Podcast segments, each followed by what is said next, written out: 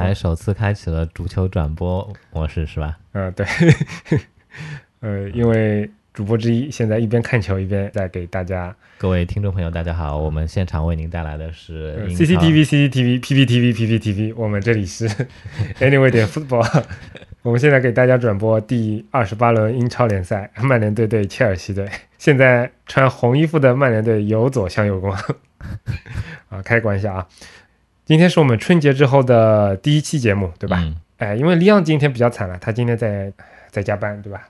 呃其实我还没有真正的进入到工作状态当中，虽然已经上过两天班了，对吧？我相信大家大部分的朋友应该跟我们一样，就是哪怕上班了，也还没有真的非常进入工作状态。嗯，所以在新年之后的第一期节目呢，我们会跟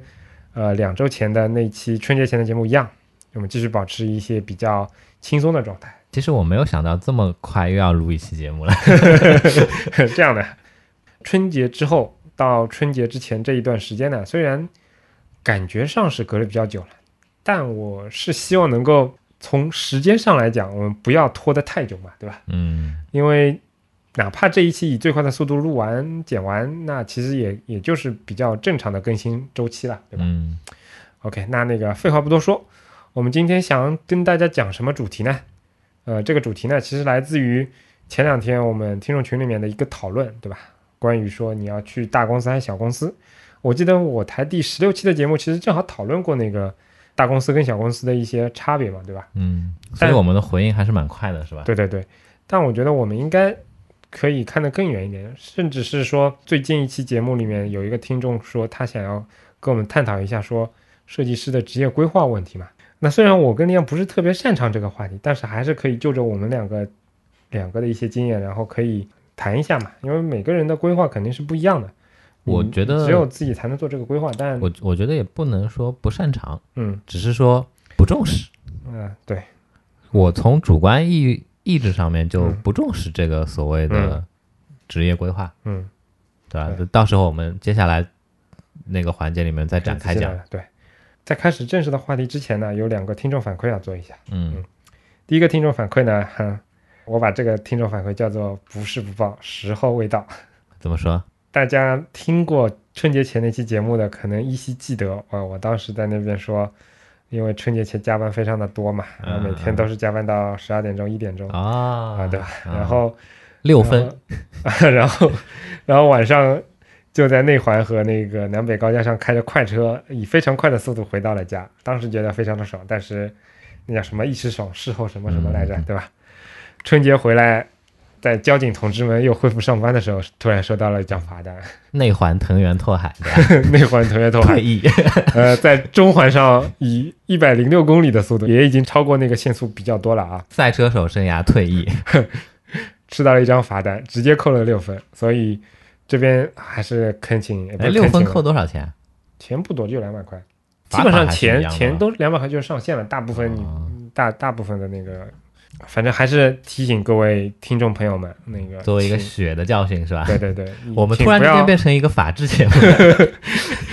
呃，我觉得这是有必要的，对对对，就是嗯，不管是在那个有人监管还是没人监管的情况下，还是嗯。应该注意交通安全，请各位朋友们以我作作为一个反面教材，对，嗯切勿以身试法。切勿以身试法啊！希望大家引以为戒，引以为戒。嗯，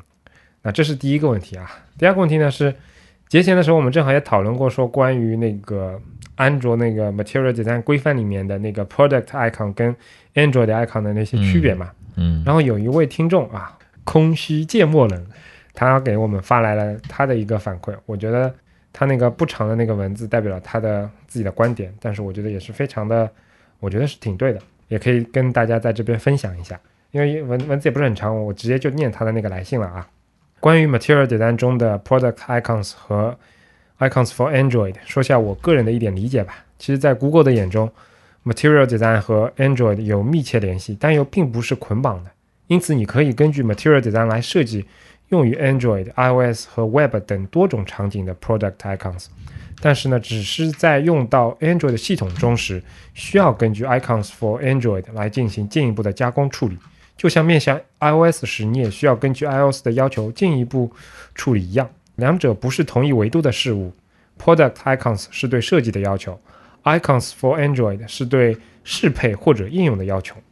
当时我跟尼昂的看法跟他其实有点类似嘛，只不过就这位朋友的一进一步的观点就是说，product icons 甚至都不一定是用在安卓系统上面的嘛。除了平面啊、宣传推广啊、各种宣发资料之外呢，其他的平台上面也是直接可以用到这上面的一些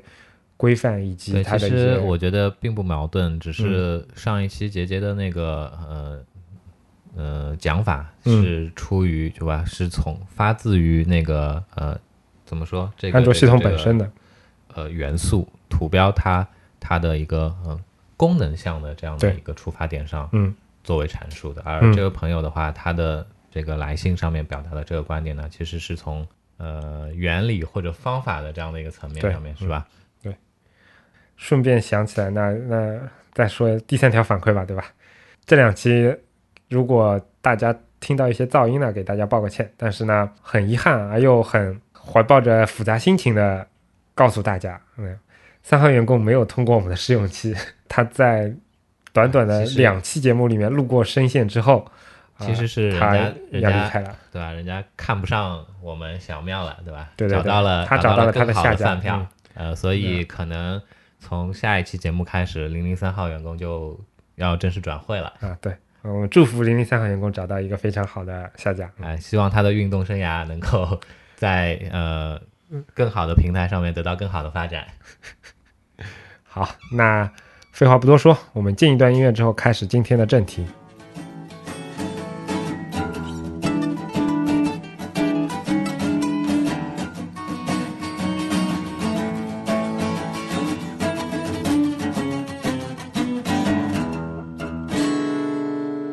哎，我刚才有讲过吗？我是一个不善于规划，也不屑于规划的这样的一个。我工作至今是没有什么所谓的这种长远的职业项的规划的，能走到现在，运气好。刚才是开玩笑的，并不说运气好就能够，对吧？这个运气只是一部分，更大原因上，我我更愿意相信是由于我自己的坚持，我对于这个职业的热爱。造成了我可以继续在在这里吃这碗饭。我觉得对于我这种不善于规划呃未来的一系列的这样的一二三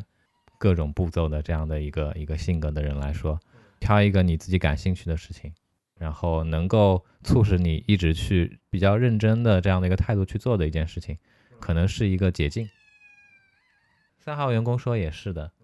呃，他非常赞同我的意见。那利昂说完了他的职业规划啊，其实等于没说了。那我来讲讲我自己的那个经验吧，因为这基本上也是一个呃 HR 面试时候经常会被问到的一个问题。你当时会怎么回答？我觉得我是看心情的。如果碰到那个 HR，他明显就是对设计专业不是那么了解的，那可能我都懒得跟他说这些内容，我就直接跟他说我没有什么职业规划。但如果是呃对方也是专门去管设计这一块内容的，然后有一些了解的话，那我还是愿意去跟他稍微呃分享一下我自己的一些哪怕是比较粗糙的一个想法吧。跟我的跟我的处理方式差不多，但是我会我会稍微的更那个什么一点，更激进一点是吗？也不是说激进吧，我会首先我会先问他，我觉得这件事情就跟做产品一样，我要先明确需求，嗯我会问他说，你所指的这个职业规划到底具体是是指的什么方面的东西？哎，其实说到这里，让我想到以前节目里面我也提到过的一个某一次被面试时候被问到的问题。其实那个问题我一开始有点懵嘛，因为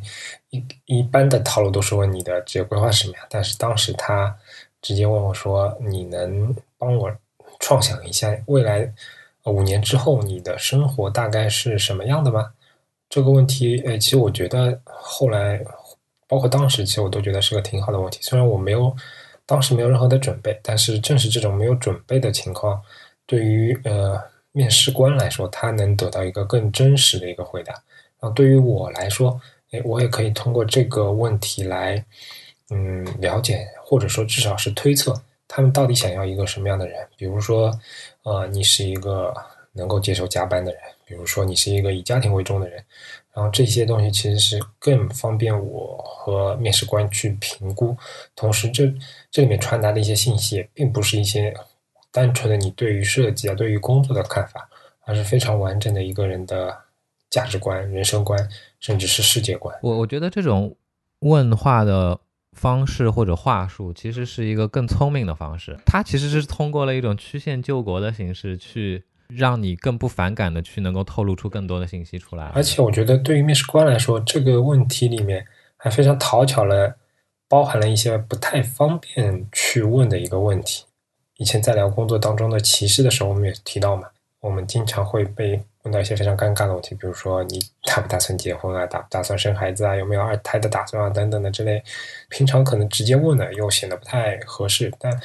在这样的一个大的框架下面，这个问题其实是能够被侧面的得到一些理解，我觉得还是挺挺挺好玩的。我还会有这样的一个感觉，我是觉得说，起码活成我这样子的人，我们还没有这个资格去做规划。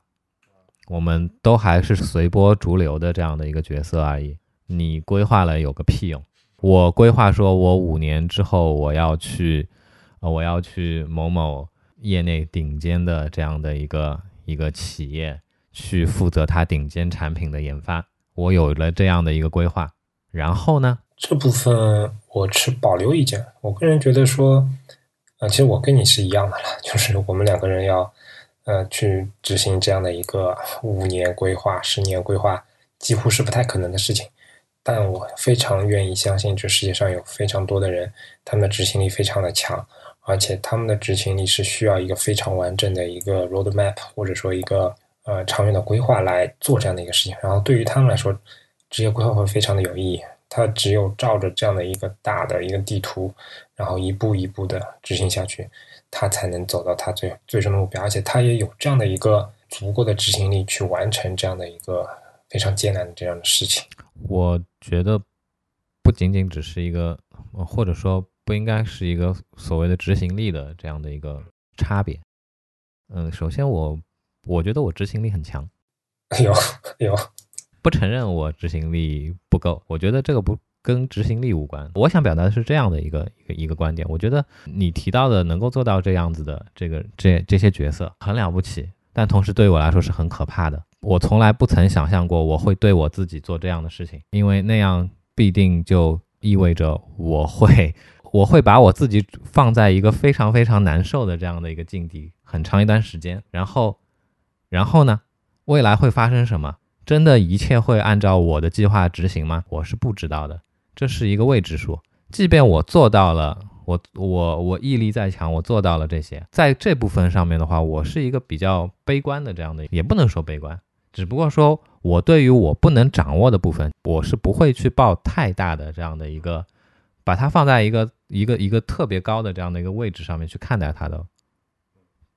仅此而已。说到这一部分，我插一句啊，我其实觉得，呃，所谓执行力分两部分嘛。一部分是做你喜欢做的事情，一部分是做你不喜欢做的事情。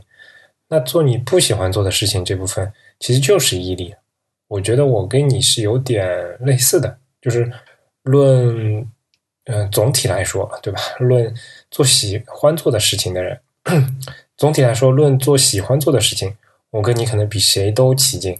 但是做一些呃。非常困难的，然后明显是自己不太擅长的一些事情的时候，哎，明显我跟你这个执行力就下降了。然后总体而言，我觉得我们两个一个综合的执行力就就比较一般嘛。嗯，这个我非常同意。我觉得这个是一种，这是一种自我的非常好的一个保护机制。李阳果然是能把所有自己的缺点都说成优点的人。人的精力是有限，对吧？人人能够，我今年的年终总结知道怎么写了。人生在世，人生在世，还是应该把自己能够做得更好的这个部分做得更好。然后有些可能是一些一些一些边缘的一些一些东西的话，我们我们该放手的就放手，对吧？让他去吧。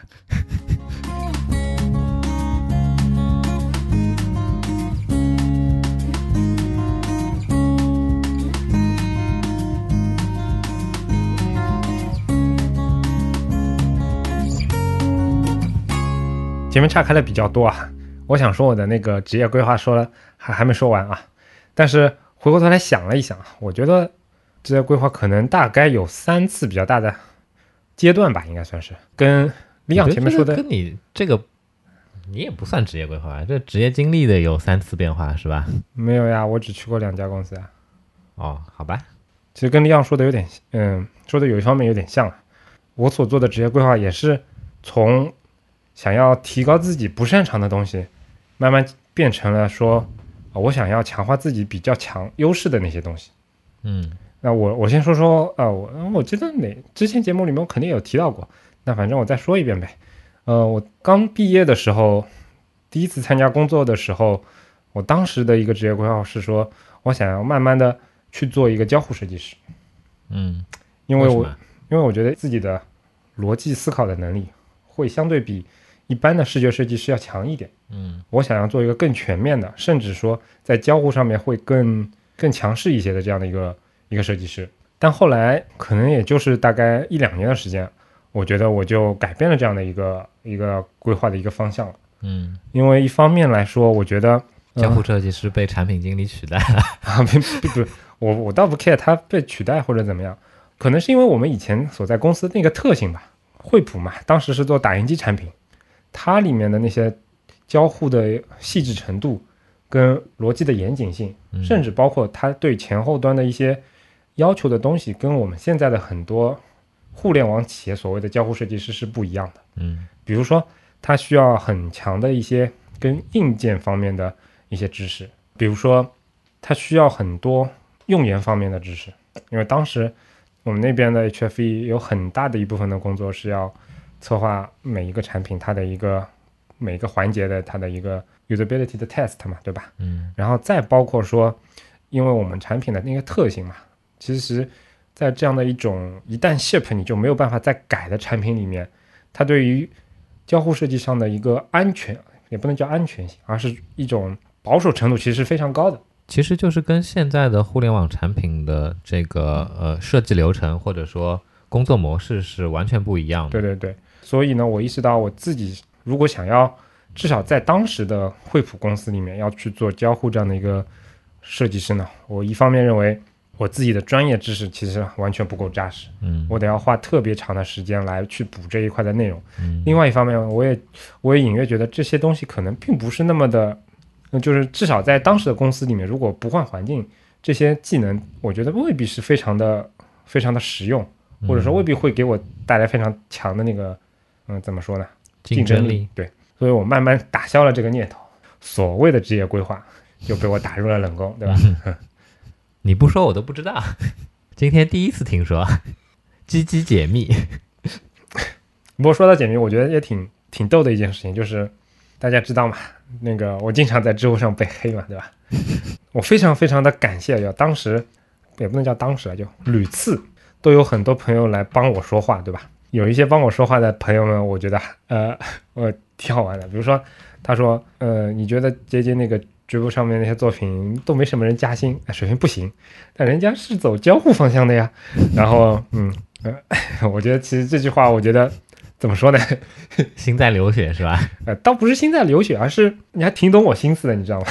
但事实上我，我并没有，至少从现在来看，是我的话，我会直接回他：你才是做交互，你全家都是做交互的。我不觉得这是坏事情啊，对吧？嗯、岔开了。那那再来说我的第二份那个所谓的职业规划啊，也不能说第二次第二份职业规划，而是说我的第一次职业规划上的转变。嗯呃，差不多那时候可能也工作了快三年了嘛，对吧？然后我都我开始觉得说啊，交互应该不是我的长久之计，那我还是想要继续去做视觉。正好当时那一坨呢，对吧？我算是我们那边的视觉组的 leader 嘛，但是这个 leader 跟相对来讲，他并不管那个 people management，只是说带领大家一起做视觉设计，对吧？然后我当时的一个职业规划说，我是想要成为一个类似于 art director 这样的一个角色。嗯这个职业规划非常，你你可以看到，就是我的职业规划非常的草，对吧？一开始啊，那个时候可能就只一体声。啊什么，只是说一个非常宏远的一个目标。嗯首先，我觉得如果你要做严谨规划的话，这这是不对的。但是我还是跟大家说实话嘛，对吧？我没有什么特别强劲的计划，我一开始的职业规划就是这样的。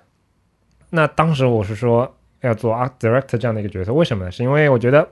视觉还是得继续加强嘛。另外一方面，我也觉得好像 这也是我唯一的出路了。但这一部分的规划，老师说，那那阵其实正好是我比较迷茫的时期，也就是快离开惠普的那一段时期，对吧？个人很长时间是有些，包括对于薪资待遇啊，包括对于做的东西的，是有一些质疑跟跟一些自我否定的。所以那一阵子，老实说，我的工作状态并不是特别的好，我觉得。所以这些所谓的职业规划，我觉得是，呃，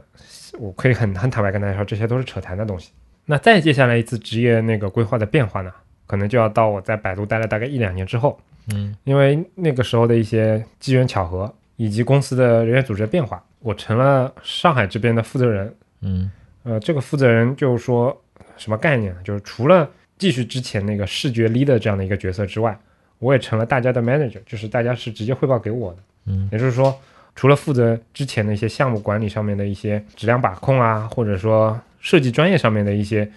一些内容之外，还要牵扯到非常多的工作量，是在管理好整个团队的团队建设。嗯那包括招人啊，包括让大家过得开心啊，包括各种种种吧，对吧？嗯，用利昂的话说就是，呃，你每天的那个主要的软件从 Photoshop 啊、Sketch 啊这种，会转非常大的精力到 Excel 啊、PowerPoint 啊、Keynote 啊这种这种东西上面去。嗯，在当时可能现在印象非常深刻嘛，大概做了一年之后，有一次正好要跟老板做，嗯，等于是年度的 one on one 嘛。嗯他当时问了我一个问题，说：“你这一年 manager 做下来有没有什么样的感受？”我当时回了一句话，呃，我老板听了有点笑呵呵。我我怎么说？当时说，我觉得这一年我做的有点像保姆吧。这句话可能半开玩笑，但是其实我觉得这是这这个比喻其实是我深思熟虑的一个结果。我其实不是特别擅长，或者说我也不是特别喜欢去做人员管理这样的一个事情，嗯而且呢，我也不是特别有经验。嗯所以我当时的角色跟所处的环境以及我做的事情，我觉得更像一个保姆。那什么是保姆呢？那就是呃我我指这个保姆是特定的是指 babysitter 这种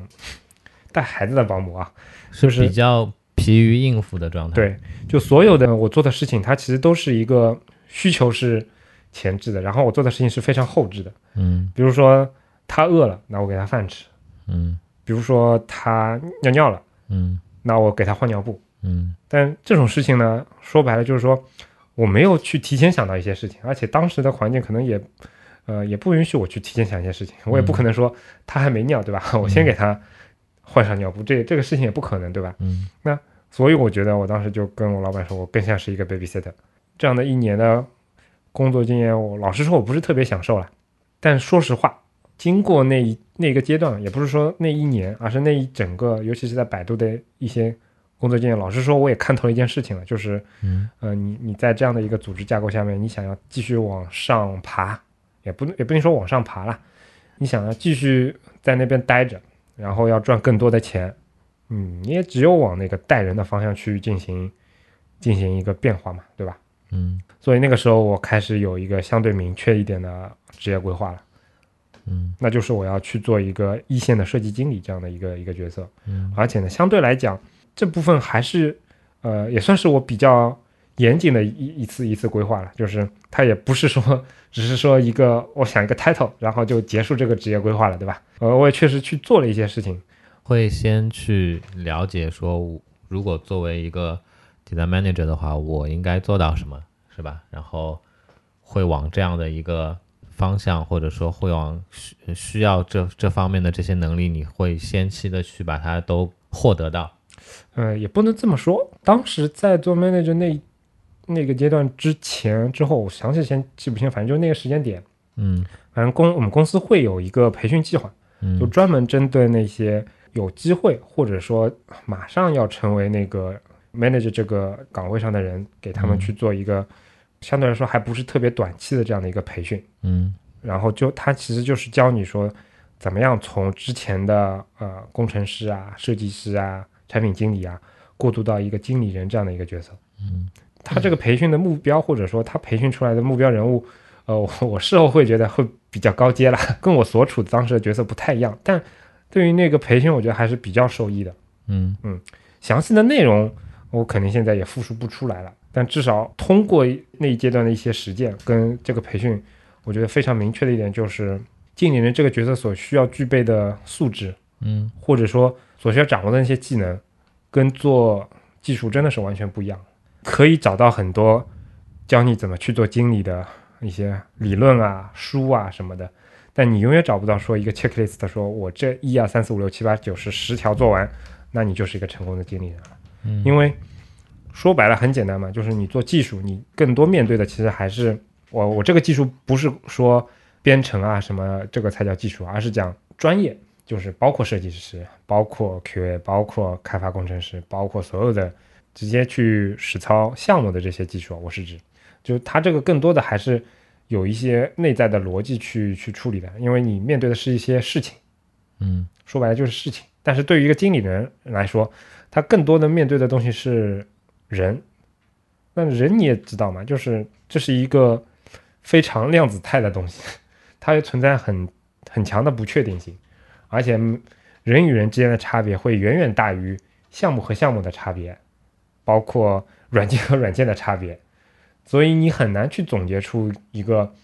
到哪都通用的东西。所以参加完这样的培训，虽然当时有一些收获，但是其实更多的还是给我增加了比较强的危机感，因为我觉得啊，这这事情真的不是我特别擅长的，而且这事情呃非常的复杂，真的是没有什么没有什么特别多的前人的经验可以供你去使用的。嗯，啊我我好像说了话太多了，那个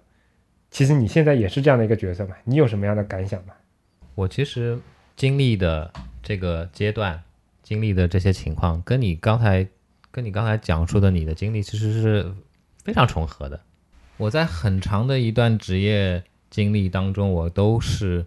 自己主观上面非常刻意的去避免说要做一个所谓的这样的管理者的角色。我我记得我们以前在惠普的时候，我们我们无论是私下的交流，还是我们内部分享的时候，其实好像都有有提到过。我的当初说，呃，这个叫职业规划吗？我的愿望是我希望可以去有生之年都都做一个专业线上面嗯越来越专业的这样的一个嗯设计人，对吧？嗯但是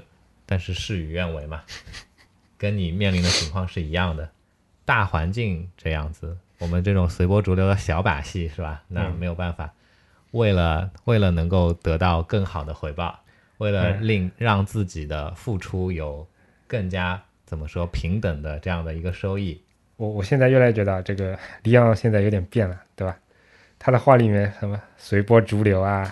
什么跟我讨论港股啊，这这这种事情，别说刚是刚才提到的，刚别说才一两年私下的时候，我跟姐姐也就也也也在也在聊嘛，说哎，突然发现好像我已经慢慢的变成了我自己讨厌的人，这不是自嘲，这我觉得是的确是这样，但是但是就是没有问题。我嗯可以变成我以前讨厌的人，但是嗯我希望我在变成这样的一个角色的时候呢，我可以尽可能的做到不让别人，不让我再变成一个别人讨厌的人，或者怎么说，不让我现在的这样的一个背景的角色，我的这样的一个一个属性的角色，成为别人口中的那个讨厌的人。啊，我可以理解。他他虽然话说的比较拗口，我给大家举个例子就明白了。比如说，我以前是一个很讨厌看别人晒娃照片的人，啊，但是当我自己有了娃之后，我发现，哎，我操，我有了娃之后，真的有很强烈的晒娃的欲望。但是当我点下那个发送按钮的时候，我回想了一下多年前我自己的心理，对吧？我觉得，嗯，应该要克制一下这样的事情。所以我会，比如说，我在我的微信里面会有个分组，对吧？里面有一个组别叫“不爱看善娃”，第一个人就是李昂，对吧？包括频率上，我也会有一些克制，因为我知道我非常能够快速的找到当时的那个心境嘛，就是娃，你自己觉得自己家的娃，你当然觉得非常的可爱，但是对别人来说，谁家的娃不都长那样嘛，对吧？有什么好看的？还不如猫呢，是吧？对啊，对啊，对啊，嗯，所以我虽然还是偶尔会晒晒娃，但我还是会呃尽量的去克制，呃，争取在自己变成当初讨厌的那个人的时候，变得没有那么的讨厌。啊，那个又岔开了是吧？那我我再大概的，我我再稍微再再说一下。嗯那呃，随波逐流嘛，嗯所以后面的话，我也我也渐渐的变成了一个所谓的这样的一个设计管理者的这样的一个角色。呃，中间呢，跟你一样，杰杰，你在你在百度的时候，你们这些大公司还是有大公司的好处的，嗯对吧？它会提供给我们在职的这些各个 level 的员工相应的一些相关的这样的一些，无论是内部培训也好，或者说是一些相关的这些资源的补充也好，对吧？都嗯会有这样的一些机会。我当时在小米的时候，其实也是通过公司的关系参加过一些所谓的这些，说起来应该叫什么啊？嗯中级管理职能的这些所谓的呃相应的这种培训的计划啊，嗯或者什么样子的。当时其实给我的感受很直接，我本人是非常反感这个教程或者说这个培训过程当中体现出来的方方面面的这些老师所谓的老师教的这些内容的，嗯因为我觉得啊、哎不就是这些套路嘛，嗯，对吧？对然后我们都知道，剥削者就是这么干的对，两面三刀，啊。欺上瞒下。但是现在回过头来想，我不是说我认同他，但是我们现在在做的事情的话，绕不开它，还就是这些东西。然后除此之外的话，我觉得公司能够提供给你这样的一个机会，其实除了这个课程本身的话，还有一个更好的，对你来说更有更有价值的点在于，你可以在这样的场合认识认识同公司的跟你相同处境的这样的一批人。嗯，对，这个所谓的这个人上面的这样的一个资源，也是非常非常宝贵的。嗯对，如果靠你个人的话，靠你个体的话，我在这家公司即便待个五年十年，除了跟我经常接触的这些部门的这些人，我我比较熟悉之外，其他我可能就根本不认识。特别是在大公司里面，对吧？嗯你们一家公司上千人、上万人，你怎么可能去认识呃基本上不存在交集的其他的部门的人呢？对吧？嗯但是有这样的场合，你们就产生了可以进一步接触的可能性。嗯我觉得这些都是非常有意义的。嗯，这个也好像说远了，是吧？我我觉得不算远了。嗯怎么说呢？既然就像刚才讲的，既然成为了一个以前自己不屑于成为的人，嗯那我也是我也是会有这样的自觉嘛，嗯是吧？所以我希望说，我在我的这样的一段职业经历里面呢，我尽可能的去以自己的方式去争取一些什么，去做一些什么，嗯让现在旁边在看到这样的一个角色的其他的这些朋友们，嗯尽可能的不要产生我当时产生的那种那种那种心态。我、嗯这不就是一个在那边一天到晚电脑打开，泡一杯咖啡，泡一杯茶，然后上上网聊聊天，汇报一下工作，安排一下任务，就这样一个角色嘛。嗯真的说远了。嗯嗯啊大家在大家需要听的其实是一个所谓的职业规划的东西，对不对？那我来尝试收回来一下啊。那前面说的是我之前的三段那个大致的规划嘛，对吧？到可能最近一两年，哎，我又开始有了一些发生了一些转变。我觉得我不是光想成为一个 manager 这样的一个角色，嗯然后我进行了一些反思。嗯，这些反思呢，更多的来源于工作当中接触的一些人的一些改变。你提醒我了，要不我先说一下吧，呃，你先说。好吧？嗯，其实至今为止，嗯，我的初心也没有改变。哦哦哦哦，初心没有改变啊。但是呢，跟你一样，嗯，在初心没有改变的大前提下面，我我所要想做的那件事本身嗯是有了一定形式上面的变化的。嗯。就像是 iPhone 之前我们的智能手机都是电阻屏，iPhone 之后嗯。我们的智能手机都是电容屏，那么嗯。自然一样，嗯。是产生了一些变化的。嗯。这变化的原因也跟我有机会成为一个设计管理者之后，能够接触到更多的我之前只在我自己的这样的一个一线的设计岗位上面不接触，或者说不愿意接触、不能接触、接触不到的人啊、事啊有关系，嗯促成了我现在有一个什么样的想法呢？就是我还是希望有朝一日，我还是能够在一线的这样的一个岗位上面，或者说在一线的这样的一个形式上面去做事情。嗯去做我喜欢做的事情。嗯但是呢，呃，我现在更希望我做的这件事情是一个真真正正的、完完全全的、完整的一套，或者说一个嗯一个产品、一个项目，嗯而不仅仅只是针对这个产品、这个项目的某些所谓的，无论是交互体验上面、视觉呈现上面的这一这一部分的东西。嗯，我希望我能够以自己的能力去覆盖完整的这样的一个一个产品。嗯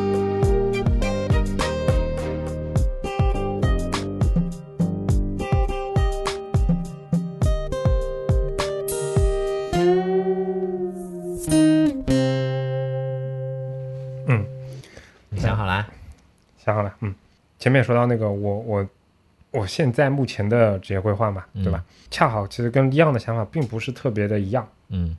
因为我现在的这份职业规划，一方面对自己可能也会更了解一些，嗯另外一方面可能工作时间也长了，可能对于整个公司的需求，或者说对于这个行业的这样的感觉，会有更多的一些自己的想法。嗯而且呢，我也有说老实话，也有一定的自由度去做一些选择跟一些试错吧。我觉得，嗯，所以我现在的这样的一个也不能说规划吧，还是对于自己的一个定位和想法，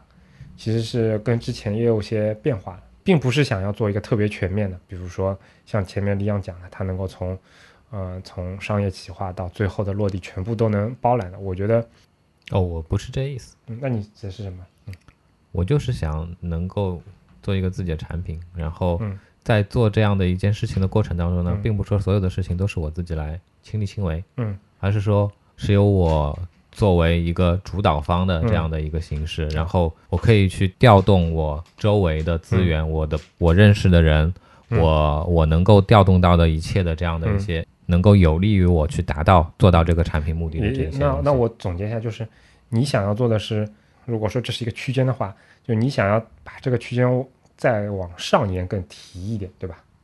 对，可以这个意思，你就 OK。其实我我对于现在的自己的定位跟我的规划其实是跟李阳相反的，嗯我是想要往下再走一些，嗯可能从几个方面来看吧。第一是从市场需求的来讲，我觉得哎，现在确实有非常多的人能做好这样的一些事情。而嗯且确实有很多人就像李阳这样，哎，想要去做这些事情。但是我个人觉得，第一，这不是我特别擅长的事情；嗯第二呢，我觉得，我觉得这部分的基础的能力可能我还是需要有，但我并不太想去做这样的一个很多人都擅长做的这样的事情，而是发挥我自己的优势，去往比如说跟最后的落地啊、实现啊，甚至跟技术方面更贴近一些。嗯，也就是说，之前不是有那个什么什么全全链路设计师嘛，对吧？假设我们非常粗暴的把这个这个链条现在就分成三段，对吧？第一部分我们叫它商业，第二部分我们叫它设计，第三部分我们叫它叫它什么呢？啊，全链路设计师应该不是很 care 这方面的东西，但是我现在就暂时叫它落地，好吧？嗯执行落地，对吧？那我觉得我就是想要在做好巩固设计这一块的内容之后呢，加强自己在执行方面的落地方面的这样的一些能力。嗯，嗯为什么觉得我自己比较擅长呢？是因为现在这个阶段的规划可能相对来说，毕竟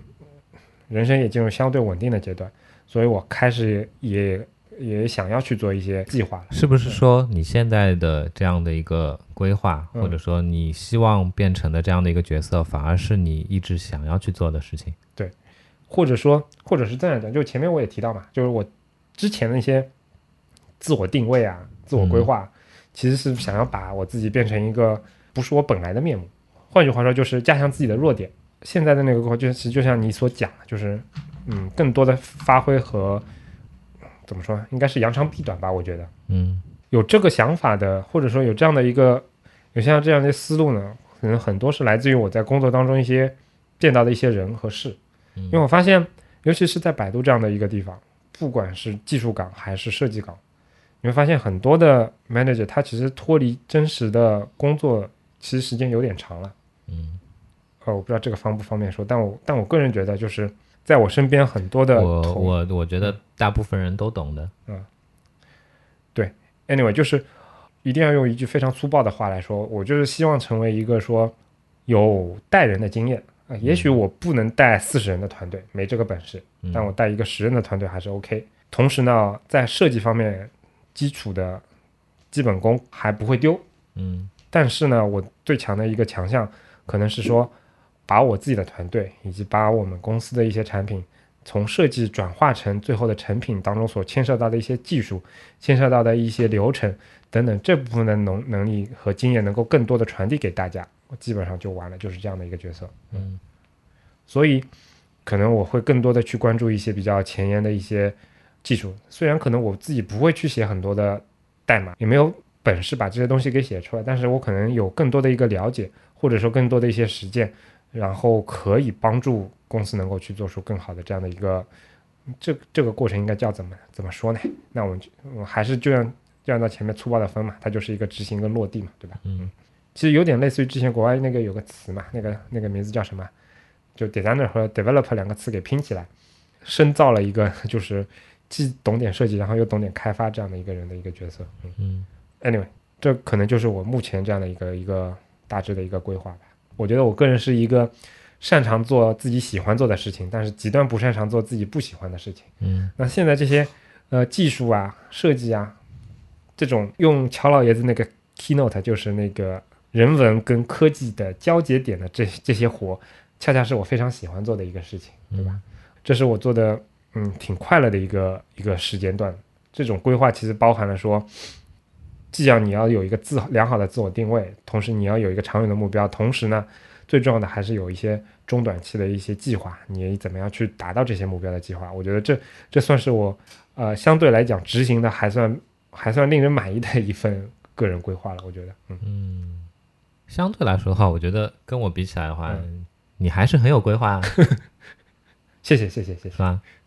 呃，我我看过一些面试的那些样本跟范例，嗯尤其包括我老婆最近在读 NBA 嘛，嗯就是他们那边那个面试的环节是非常的重要的。我自己想的这些东西，跟我能说出来这些东西，其实跟 HR 想听到的东西其实完全不一样。对，再说回这个面试阶段，对吧？刚才我跟你说了，如果说 HR 会问我这样的一个问题的话，嗯我先会反问他，我会问清楚说，哎，你到底希望这在我的身上得到什么样的答案？嗯然后如果说他给我的回答是说我希望明确的知道说，打个比方说，嗯就是关于你的职业规划的，嗯你觉得你一年之后在我们公司在这样的一个环境下面的话，你打算成为一个什么样的角色？嗯这样子的一个一个问题的话，嗯我会非常明确的去表达我的观点。嗯，我告诉他说，呃，老子不 care 这些东西，或者怎么样，我会我会非常明确的去把我这些对于他想要的这样的一个问题的这些，呃、我不是很认同的这样的一个态度去表达出来。嗯因为首先啊，我不太清楚，我也不太认同 HR 为什么会在这样的一个时间节点去问被面试者这样的问题，嗯这的意义在哪里？嗯对于他今后的工作是有什么样的一个参考的价值吗？从我自己的角度来说，从我现在去希望我能够呃面试面试新人，去希望可以有可能去收收纳一些新生力量到我的团队来的这样的一个角色的角度来说，我需要 HR 帮助我的不是这部分的东西，嗯。我仅仅希望说专业能力上面的东西我自己来把关，嗯。然后呃我的被面试者，我觉得合适的这样的一个人选，我的这些合适的被面试者，那 HR 这边的话要帮我解决的是解除他们的一些后顾之忧，关于另外一部分他们相关的一些薪资啊、福利啊嗯。相关的这些东西的这样的一个后顾之忧的这样的一个一个一个一个角色，嗯，我个人的理解啊，对于 HR 来说，他问这样的一个问题，他是希望通过你的一个一个思考来得到一个综合性的一个答案。每个人对于职业规划这个问题的理解就是不一样的。因为嗯我为什么会这样问啊？嗯因为我觉得，就像你刚才说的，呃，你非常喜欢的那个问话的方式，我觉得这是一个非常聪明的方式。嗯为什么这种所谓的直接问你关于你接下来的这个职业生涯到底是以是以一个什么样的方式去进行的这样的一个、一个一个问题是嗯很白痴、很没有很没有意义的呢？是嗯如果这样问出来的话，如果说我非常希望来你的公司，嗯对吧？那我一定会参照你希望想要知道的这样的一个嗯一个角度去回答你，对吧？这样东西是没有意义的。对，我一定要告诉你说，哎，一年之后我希望成为一个 design leader，我希望我一定要表达出这种所谓的上进心给你 给你看吗？我觉得这些东西是没有什么太大的意义的。因为大部分的情况下，HR 尤其是面试时候，HR 对你的了解，他的机会跟时间都是非常有限的。嗯我觉得他更多的时候的确是希望通过一些综合性或者看上去非常泛泛的问题，一方面打开你的话匣，所以总的另外一方面，总的来说，我觉得目前大部分公司 HR 岗位的这些角色朋友们，我觉得他们很多人不专业。部分同意你的观点，包括像比如说在百度，我现在做的那个工位正好就在 HR 的隔壁，嗯。然后包括校招季之类的这种招聘高峰的时期，嗯。他们给那个面试来的人打电话跟进行沟通的时候，其实我能偷听到非常多的内容嘛，我可以能够有这样的感受，就是尤其是在百度这样的公司，嗯。它其实对于技术岗，我这这边指的技术岗是指专业的做做开发的这样的一个技术岗位的嗯。工作的一些特性啊，包括他们的一些内容工作内容啊，以及以及甚至包括他们的技术的一些大概，其实是 HR 是有一些了解的，嗯。但是因为设计师这样的一个群体非常的非常的小，嗯。相对而言非常的小，所以他们在面试设计师的时候，确实是显得不那么的自信，或者说没有那么多的了解。我倒不是说，比如说他们由于专业上面的匮乏、嗯了解的匮乏而体现出的一些不自信。嗯我我想表达的是，可能这个也跟公司内部的这样的一个相应的制度啊、相应的流程是有关系的。嗯人力资源的部门、人力资源的同事负责招聘的这这些相应的这些人力资源的同事，嗯，他们现在承担的职责，我觉得可能有部分是不合适的，有部分其实应该是由这些需要去招聘人员的这样的一些专业岗位的这些这些面试者去承担的，但现在反而是由那个那个人力资源这边负责招聘岗位的人去承担了，嗯。所以造成了他们会产生一些不专业的，或者说对于本来可以呃在面试过程当中造成的一系列的这样的一些呃有损失的情况出现。嗯对吧？你可以当我的这样的一个观点是非常的理想化的，或者说孩子气的，但是我我是这样认为的。我理想当中的这样的一个面试的流程，或者说招人的流程，就是专业岗位的人先评估你这个被面试者专业能力上面的这些环节。当专业能力上面的环节他觉得 OK 没问题了的时候，那好，那再转移到相应的这些人力资源的负责招聘的同事那边。嗯，他就不需要再去兼顾你专业能力上面的东西，因为他也兼顾不来，是不是？对，他去负责他应该去把控的这些环节的东西。比如说，我想举的这个例子，其实也是我个人比较反感的，但是没有办法避免的这样的一个，哎，所谓的你的工作经历，去体现出了你可能以后会发生的一系列的这样的一些特质的这样的一个情况，对不对？这是不可避免的。嗯还有比如说，对我们每一个参加面试的这样的人员非常重要的、非常关注的，我们所谓的这些薪资福利待遇的相关的这些东西，这是他们应该更关注的东西，也是必须去关注的东西。我就非常喜欢那种开诚布公，一一进来就跟我谈你想要拿多少，嗯，对吧？你报个数，这样的 HR，这个才是他应该做的事情。应该做的事情，站在他的工作岗位上应该为公司去考量的事情。嗯，我也碰到过不同的类型的 HR，有些会想要花很长的时间来跟你熟悉，嗯。然后有些也确实就是特别的直接。但是我觉得嗯这也是我自己的非常主观的感受。我觉得他站在一个人力资源部门的这样的一个角色的岗位上面，然后希望去在短时间内尽可能的跟一个被面试者熟悉，有什么意义呢？如果说这个人我觉得 OK，招进来了，成为我同事了，嗯那以后有大把的时间跟你熟悉，对不对？如果说我觉得你这个人、呃无非，呃，我我听下来之后，无非觉得呃就那样了，我也不打算招你了，嗯那熟不熟悉又怎么样呢？嗯，反正不管怎么样的情况都不需要熟悉，对吧？对啊，该熟悉的时候有的是时间去熟悉。现在应该先把现阶段的事情做做好，不要浪费大家的时间。但我个人倾向于相信说，HR 他们工作也是有一些他们的一些技巧的，比如说有可能通过你跟一个人更更深入的一个熟悉跟了解，你可以得到一些更更精确的你想要的东西。但是我更愿意相信什么？我觉得特别是现在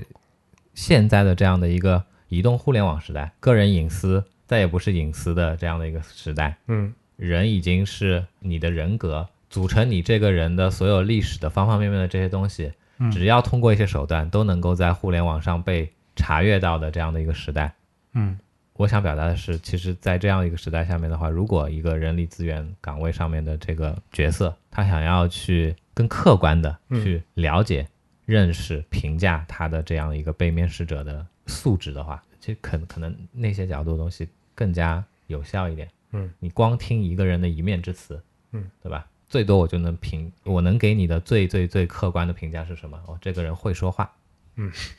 好像我没有扯远了，对啊，我们扯到一下了已经。那我们说下一个话题吧。嗯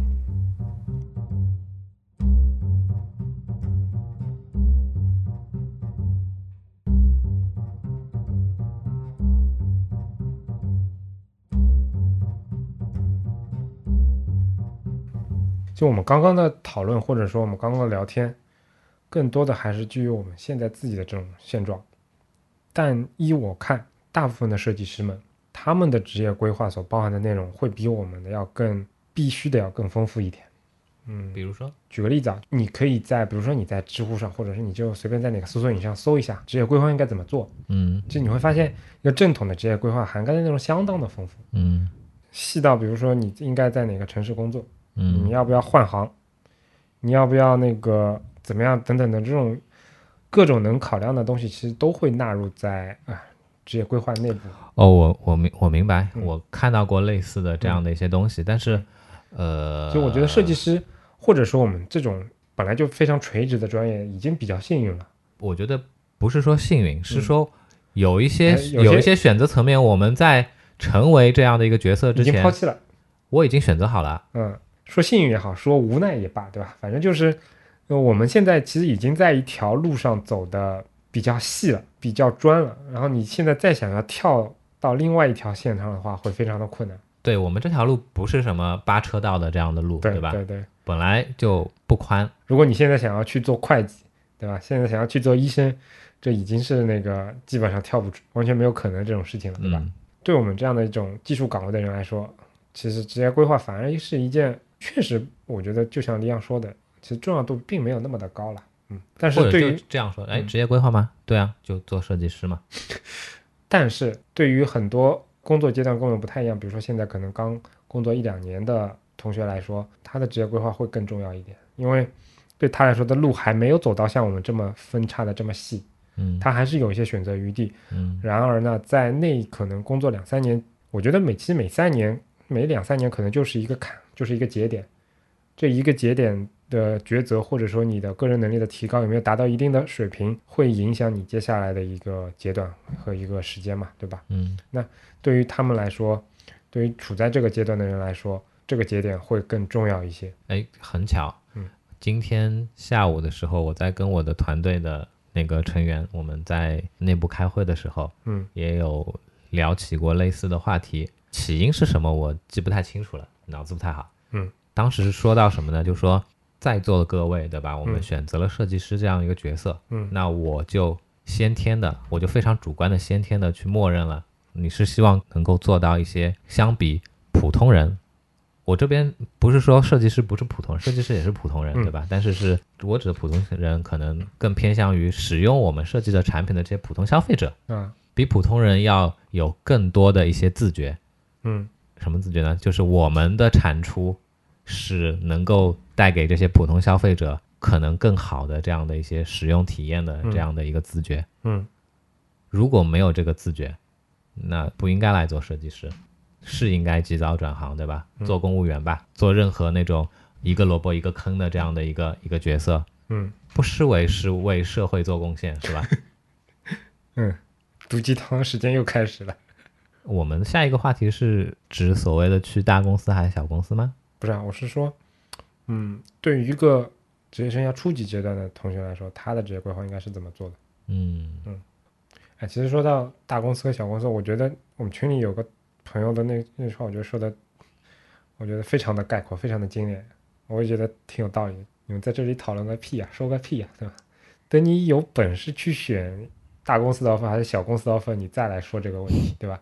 都说的好像我们现在都可以那个左手一一打 offer，右手一打 offer，随便去挑一样，对吧？事实上，更多的情况是别人在选我们，而不是我们在选别人。嗯，我觉得我们毒鸡汤的时间有点长。我本来还以为你想说的是另外一个人说的呢。哪哪个人说的？谁给钱多去哪里啊？嗯，总之，我觉得就人生有三大三大问题嘛，对吧？你是谁？从哪儿来？去哪里？我觉得这三个问题是对于你的工作也是极端通用的。哲学上的三大问题，对吧？这个说的有点宽泛了，但是在工作当中，我觉得也是通用的。你所谓的职业规划，其实就是想清楚这三个问题，但是这并不是完完全全一模一样的这三个问题。我是这么理解，比如说，呃，我是谁，其实对应的就是你的个人定位。嗯，就是说你现在到底是个什么样的一个角色，嗯然后呃去哪里，这就是更重要的一个问题，就是你的目标是什么样子的。嗯这个目标并不是说啊我要做设计总监，而是说呃说白了就是你的价值观的取向的问题。再说的白点，我觉得就是工作、家庭、朋友这些东西你怎么摆，嗯这就是你的一个目标。我觉得，嗯我的我觉得这个目标从来都不是说我要赚十万还是一百万，而是说工作、朋友、家人这些东西你怎么去摆这个 priority。嗯比如说我现在这个阶段，我就是要把工作放在放在那个家庭后面的。因嗯为我有小朋友要照顾，可能会会花很多时间在家里面。那这个其实就决定了后面很多的事情。第三个问题就是我从哪来？我觉得这其实就是说白了，我觉得就是你要想清楚你自己之前的那些经历能够带给你什么。就比如说你踩过什么样的坑，然后你呃有过什么样的一些好的、不好的经历。当这几个问题你想清楚了之后，我觉得它自然而然的你的职业规划就出来了。我来举个例子，比如说对于我现在来讲，我的一个人生目标是在保留一点时间照顾家里的情况下，保持一份稳定的工作，维持家里面的日常的开销，同时呢，最后花点时间跟李阳来 做一点呃自己喜欢做的事情。所以，对吧？各位听众，你们的那个 priority 是在我心目当中是第三位的，对吧？对于我这定位来讲，我觉得我就是一个，哎，用那句话怎么来说，就是你在上海以人民广场画一个圈，半径三十公里之内，呃，比我会管人的设计没我做得好，设计做得比我好的技术没我强，技术比我强的英文没我好，英文比我好的哎管理能力没我强的这样的一个人，我觉得这可能就是我这样的一个 定位，嗯。那我自己之前踩过的那些坑，包括比如说，我觉得啊，我个人觉得我不太适合做那些去补弱自己的那些不足的那些地方，或者说我不太想再去做一些自己不太开心的那些事情，而是要发挥我自己的擅长的那些本事。那所以对于目前来说，我的职业规划非常的简单，就是能够在目前的公司尽量的待更久，因为这在比较稳定的情况下，有一些比较熟悉的环境，其实更有利于我的那个工资的稳定的逐步的增长。也许我没有办法年年翻倍我的工资水平，但是至少我能保证它能够跟上跟上那个通货膨胀的速度，对吧？然这后这无形当中感感觉隐隐的有一种炫耀的感觉。嗯然后呢，就是我能够花很更多的时间陪家人的同时呢，还是能够做一些自己喜欢做的事情，就嗯这样的。嗯对于各位其他的朋友，耳机前我又说耳机前，各位那个耳机旁的听众朋友们，大家也可以套这样的一些基本基础的思路，然后想想看你到底去适合去做什么样的事情。嗯比如说，嗯，还没有说自己有特别擅长的一个点啊，但是有非常非常明显的短板需要去补足，那你这个那可能你的选择就会跟我不太一样了，对吧？也不是总结，嗯而是呃想把杰杰刚才说的这三个点，再用另外一个形式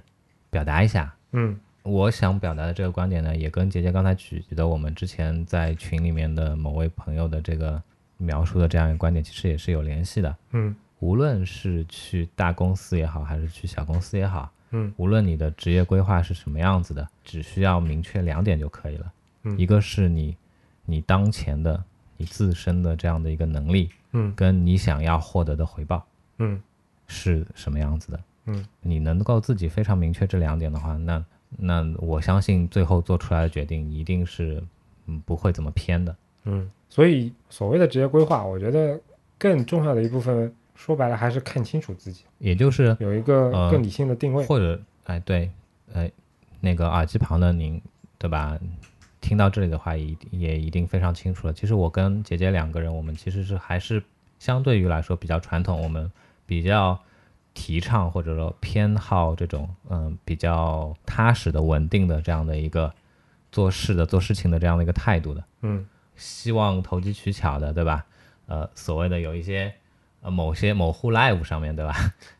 什么叫几十天某户 live 上面啊？某乎 live 啊？几十天拿到什么什么什么 offer 的这种，我我是看着我就会摇头的。嗯即便像他阐述的那样，他真的是上海话叫“狗头榜”的梯户北，嗯对吧？被他碰到了这样的一次机遇，他去了这样的一个一个场景，这样的一个环境，他拿到了这样的本应不属于他现阶段能拿到的这样的一些回报的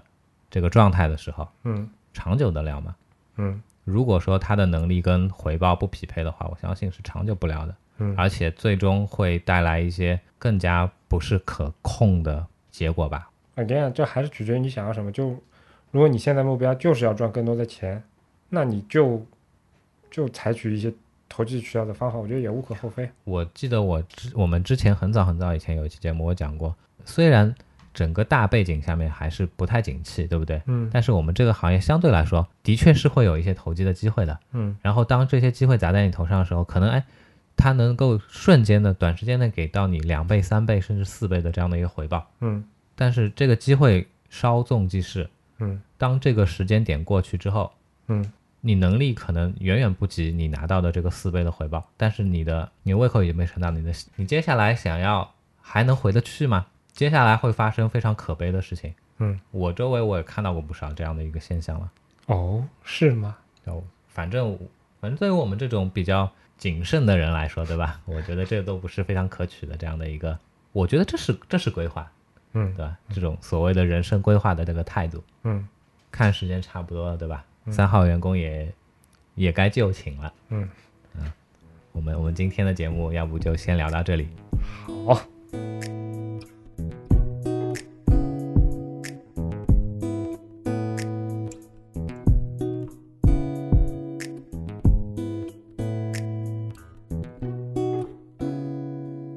好，节目结束之前，对吧？嗯，容我再打一个广告。他李阳已经非常克制了，嗯，居然没有放在开头打广告。非常感谢大家的支持跟爱戴，啊我台终于在二零一八年春节之后，是吧？好不容易的挤进了 iTunes 总榜的前两百位，鼓掌鼓掌鼓掌！目前位列第一百五十五位，是吧？好 你算的这么细，每天都关注的啊，哎呦！说到这个总榜排名，对吧？我又想起我们那个二零一七的那个总结网站，啊，非常感谢大家的那个厚爱啊！那天很多朋友都那个帮忙，无私的转转发哎，是吧？对对对，大家的那个热情还是超乎我的想象的。嗯嗯，虽然这个这个打破了那个我我台官网的这个没有没有没有，没有吗你知？道我们的记录是什么时候吗？啊、是那个愚人节官网的那个那个访问量，比那个一七一七年的那个，大字报形式是吧？对对对，非常非常硬现在的景是吧？哎哎，剪掉剪掉。你忘记你忘记那个公公那句话吗？网易朝政可是要砍头的。为了避免我台那个刚上那个总榜就被封杀的那个厄运，嗯、我开始直接念我们的那个 ending 了啊。感谢大家收听我们的节目。如果你需要联系我们，可以直接在官网 anyway 点 fm 上留言，也能通过邮箱 hello at anyway 点 fm 来信。在微博、Twitter 上搜索 anyway 点 fm 即可找到我们的官方账号，上面会不定期的发布一些即时消息，欢迎关注。同样，你也可以订阅我们的邮件组安妮微邮报，订阅地址详见官网头部链接。我们努力的目标是让你的听觉更懂视觉。为了得到更好的体验，我们比较推荐使用泛用型播客客户端订阅收听。当然，你也可以在网易云音乐、荔枝 FM、喜马拉雅 FM、企鹅 FM 上搜索 Anyway 点 FM 找到我们。同时，再次安利我们的官网，每一期节目内容提及的参考链接都能在上面找到。再见。再见。